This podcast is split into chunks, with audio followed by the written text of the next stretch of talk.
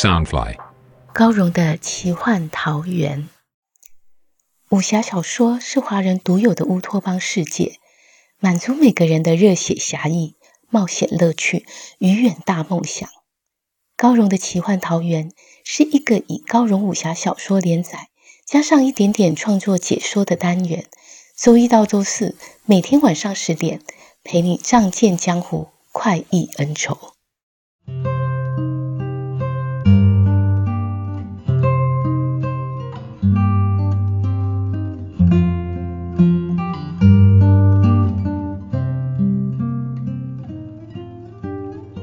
来到高荣的奇幻桃源。大家好，我是高荣。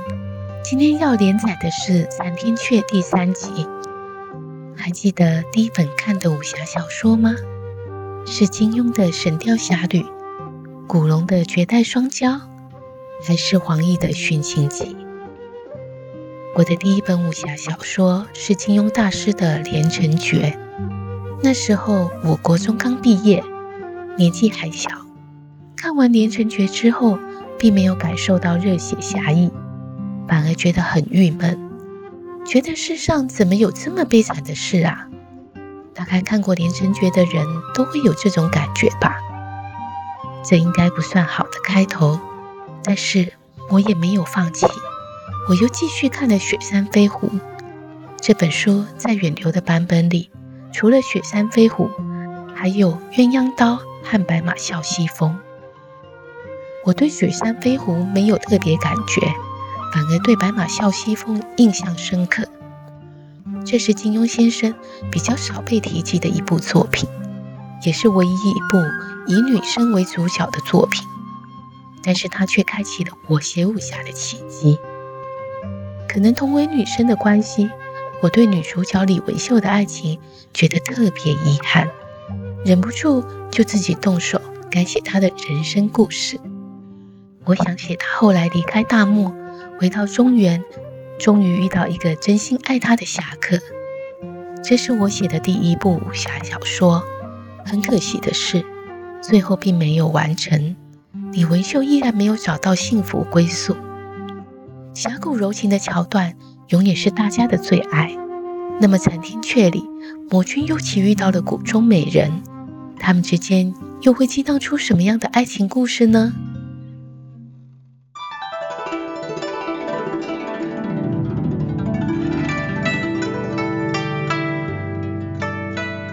尤其在幽谷中遇见神秘女子，心想这种隐居奇人多有秘密，通常不是躲避仇家，就是修炼秘功。被他无意中撞见，说不定会杀人灭口。但在这么宁静的小谷里，面对着仙林般的少女，他怎提得起杀意？就退让一步，拱手道：“在下无意打扰姑娘清修，不知怎样才可赔罪？”果然，女子毫不客气，冷冷说道：“公子有两个选择，第一，你终生为奴，不得出翠云峰谷半步。”尤其心中冷笑。天底下竟有人敢收我这魔头为奴，脸上不动声色，仍谦然有礼道：“在下尘世牵缠甚多，不能答应。这第二选择，姑娘是想取我性命吗？”女子目光透过墨纱，射出一种难以言喻的神色，虽清冷如冰，却并非是杀气，更像是一种惋惜。好似嘲笑幽奇做了一个极愚蠢的决定。小女子避居此地，就是不想沾惹尘俗是非，又怎会取公子性命？既然你做了决定，那么小女子就抚琴一曲送君行。你离谷之后，从此须忘了这儿，也莫向旁人提起。公子能做到吗？尤其未料条件如此简单。反而觉得是有蹊跷。他刚才被女子神秘气质深深吸引，没有注意周遭环境，此刻才看到后面门板上题了一幅诗联：“何谓有情音色有？何缘造色为情生？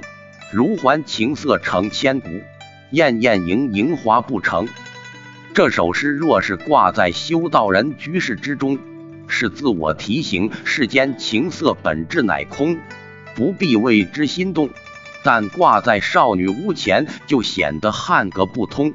哪个年轻女子不在意美色形貌，不憧憬情爱，尤其心思极快，一瞬间已想通，只有极美和极丑的两种女子才会必饮幽谷，还在屋前挂上这么一幅诗联：极丑的女子，当然是用来自我安慰；美艳情色俱是空，不必在意庸俗人的愚蠢嘲笑。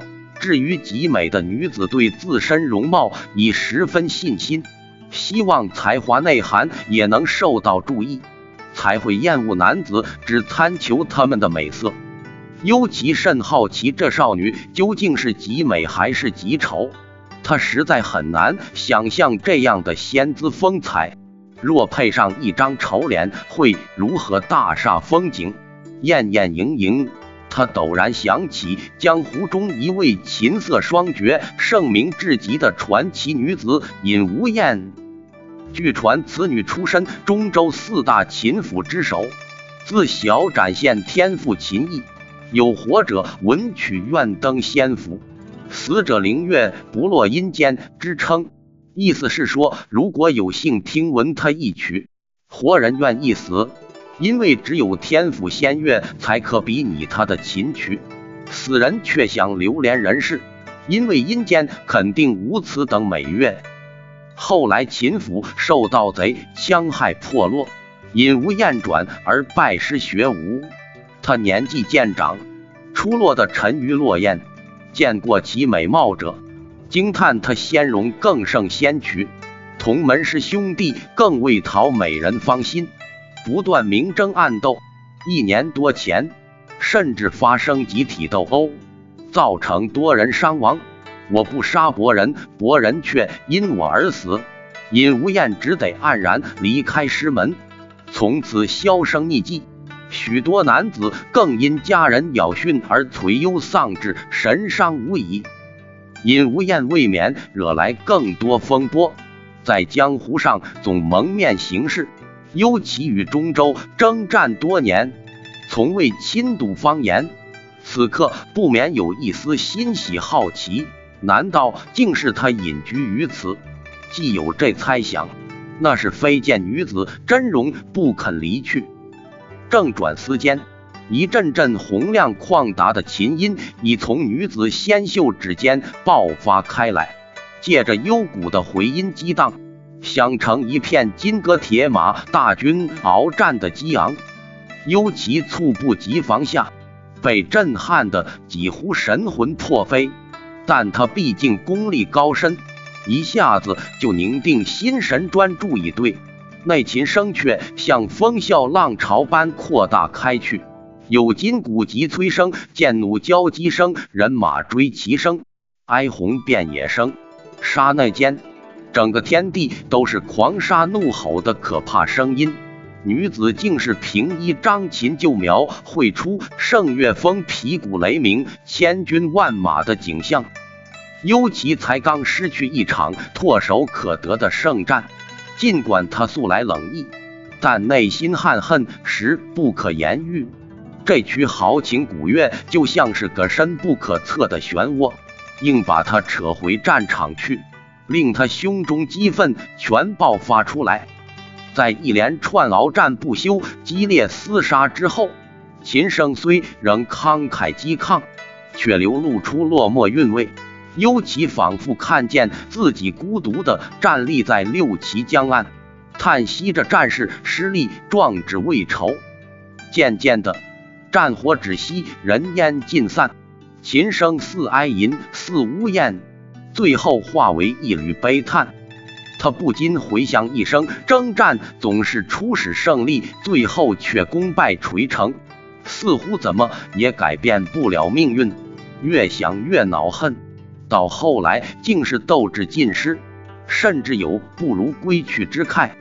他感伤之际，胸口忽然剧痛起来，恍惚间竟看见女子素指一画，割断琴弦。在一波扬，那丝弦就如利箭射过来，刺中他胸腹要害，痛楚令幽奇清醒过来。他连忙运起护身罡气抵挡，幸而女子功力尚浅，这征弦之伤及皮肉，未深入脏腑。幽奇一提内力，将琴弦震出身子，同时双掌牵引着弦丝反射回去，交叉成一圈圈缠缚住女子娇躯。女子一个旋飞，拖出弦网包围。却仍有一缕丝弦对着他的面门甩劈下来，只要将他剖成两半。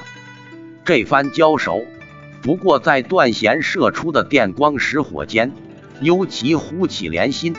就算真要下杀手，他也绝不想看到家人死状如此难看。忙收回七分掌力，啪一声，只有女子立帽裂开掉落。两人金光相对，形成一种高手的对峙。周遭仿佛全静止下来，没有虫鸣鸟啼，没有清泉铿铿，没有飞花落叶，眼中只映着对方身影。两个势均力敌的男子对峙，通常会惺惺相惜；一对势均力敌的男女对峙，却会形成一种致命的吸引力。他们的势均力敌不在武力较量上，而在同样的不可一世，同样的想征服对方，和眼底同样藏着不可测知的深意。女子丽貌虽掉落，脸上还另外蒙了金，露出的清澈双眸宛如世间最明亮的流玉，叫人见了就再也舍不得移开目光。两人对视半晌。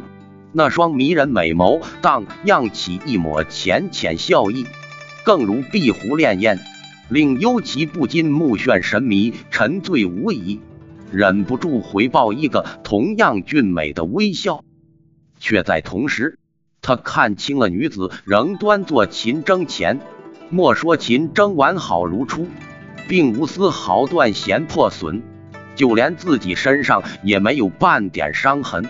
他一时迷茫，难道方才的厮杀只是一场虚幻？他知道女子并未用玄术或内力迷惑自己，只凭着高超琴艺就把圣岳峰战役描绘的栩栩如生，更将他身心处的豪情与憾恨都抒发得丝丝入扣。这女子实是平生知己，倘若真是传说中人。该有多少男子想终生留在谷内，就算为奴为仆也心甘情愿。但他不可能留下来，又舍不得走，脑中尽盘算如何才能博得美人青睐。女子看出他逗留心思，练了笑意，下逐客令道：“公子已做下选择，还不走吗？”幽奇笑道。我很好奇，如果没有白丝手套加衬华音，姑娘是否还能弹出倾尽天下的琴曲？女子听这无赖又无理的言语，也不生气，缓缓脱下手套，露出一双比白丝绒更晶莹剔透、更纤细滑腻的玉臂来，指尖微微一撩，只这一下，清越的琴音就如天籁般。传荡空谷，久久不绝。尤其见过的美女岂会少了？尤其他魔界的未婚妻就是天姿仙容、万中无一的绝世美女。但他胸怀壮志，常年征战，对美色向来看得极轻。此刻却也不禁停了呼吸。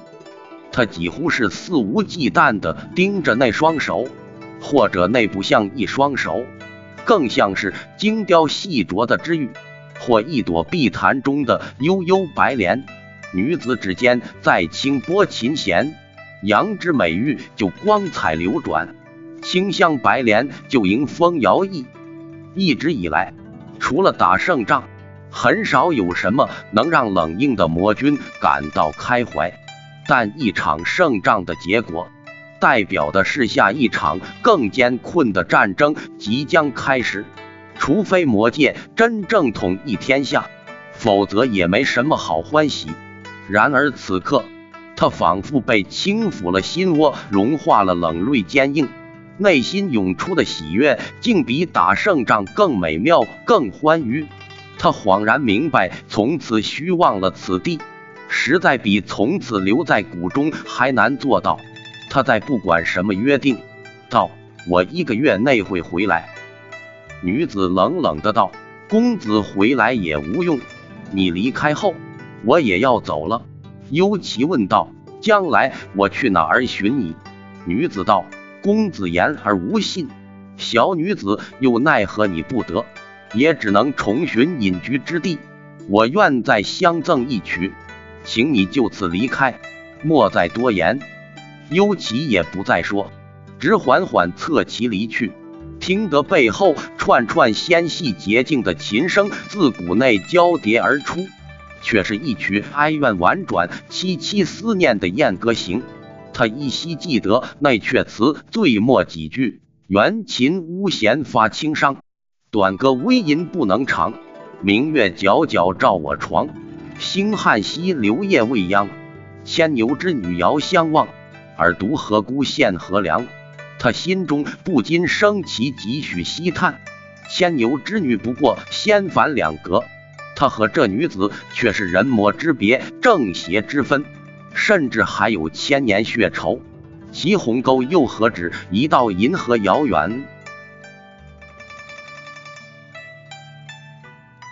幽奇才离开翠云幽谷，果然就收到军情，魔军遇到汹涌江浪拦阻，追击失败，中州联军已全数撤离，千相只得领军回至六旗江岸，等待主军归来。尤其知道中州联军虽以无间岛为首，但只要有精善术法卜算的无邪门相助，总能算准天时地利，安然而退。魔界的确需要一名更优秀的术师。沉思许久，却是调转马头，又返回幽谷小庐。此刻的他正需要美人琴声安慰。幽奇本来不觉得美人琴曲与魔界大业有什么关系，隐隐间似有鳞丝闪现，却还不十分确定。他停住在远处，默默眺望一人倩影，心中似起伏，似平静，似痛苦，似欣喜，似在黯然消沉中出现一丝曙光，又似坠落更深的黑渊，直到月色西沉。两人分别已超过一日，女子仍在小炉前，连坐姿也未变。显然美人同样惆怅难决，不知该不该离谷而去。幽奇终于下了决心，下马走近，笑问道：“你在等我？”女子见他去而复返，不禁一愕，脱口说道：“一个月还未到。”幽奇微笑道。你没听说度日如年，度时如月吗？他袍袖生出内力，将女子一下子就卷入怀里。女子无法挣脱魔君强大的武力挟持，正惊惶时，却听到一声轻叹，那叹息像发自对方内心。他并未开口出声，只从眼神传达。这男子明明强悍的一无所惧。但内心却深藏着无比的矛盾和无穷的秘密，那样复杂的情境交织成一种迷人的深渊，吸引着他。明知十分危险，也情不自禁的沦陷，想一探究竟。他镇定下来，嗔道：“大丈夫该一言九鼎。”幽奇笑道：“你只说不得回来，却没说不可带走谷中宝贝。”我带你走后，自然不会再回来。女子轻轻横了他一眼，长睫暗垂，悠悠叹道：“小女子隐居深谷，自有苦衷。我实在不想再害人了。公子知道我是谁吗？”幽奇道：“名闻遐迩的尹无厌，无间岛主上官秋水最得意的女弟子。”女子被识破身份，金光一战。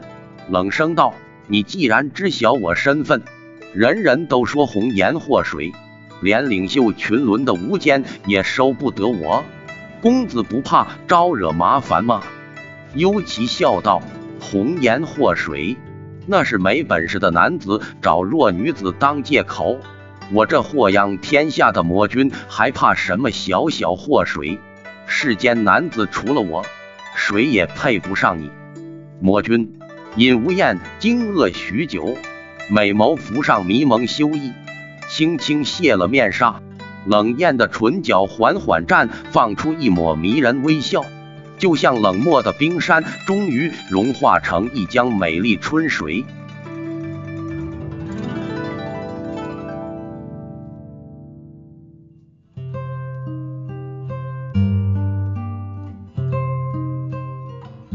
魔君幽奇和天下第一美人尹无艳两个人相爱相杀，终于在一起了。这一对傲世无双的情侣，真是羡煞天下人。王子和公主从此会过着幸福快乐的日子吗？欲知详情，请听下回分解。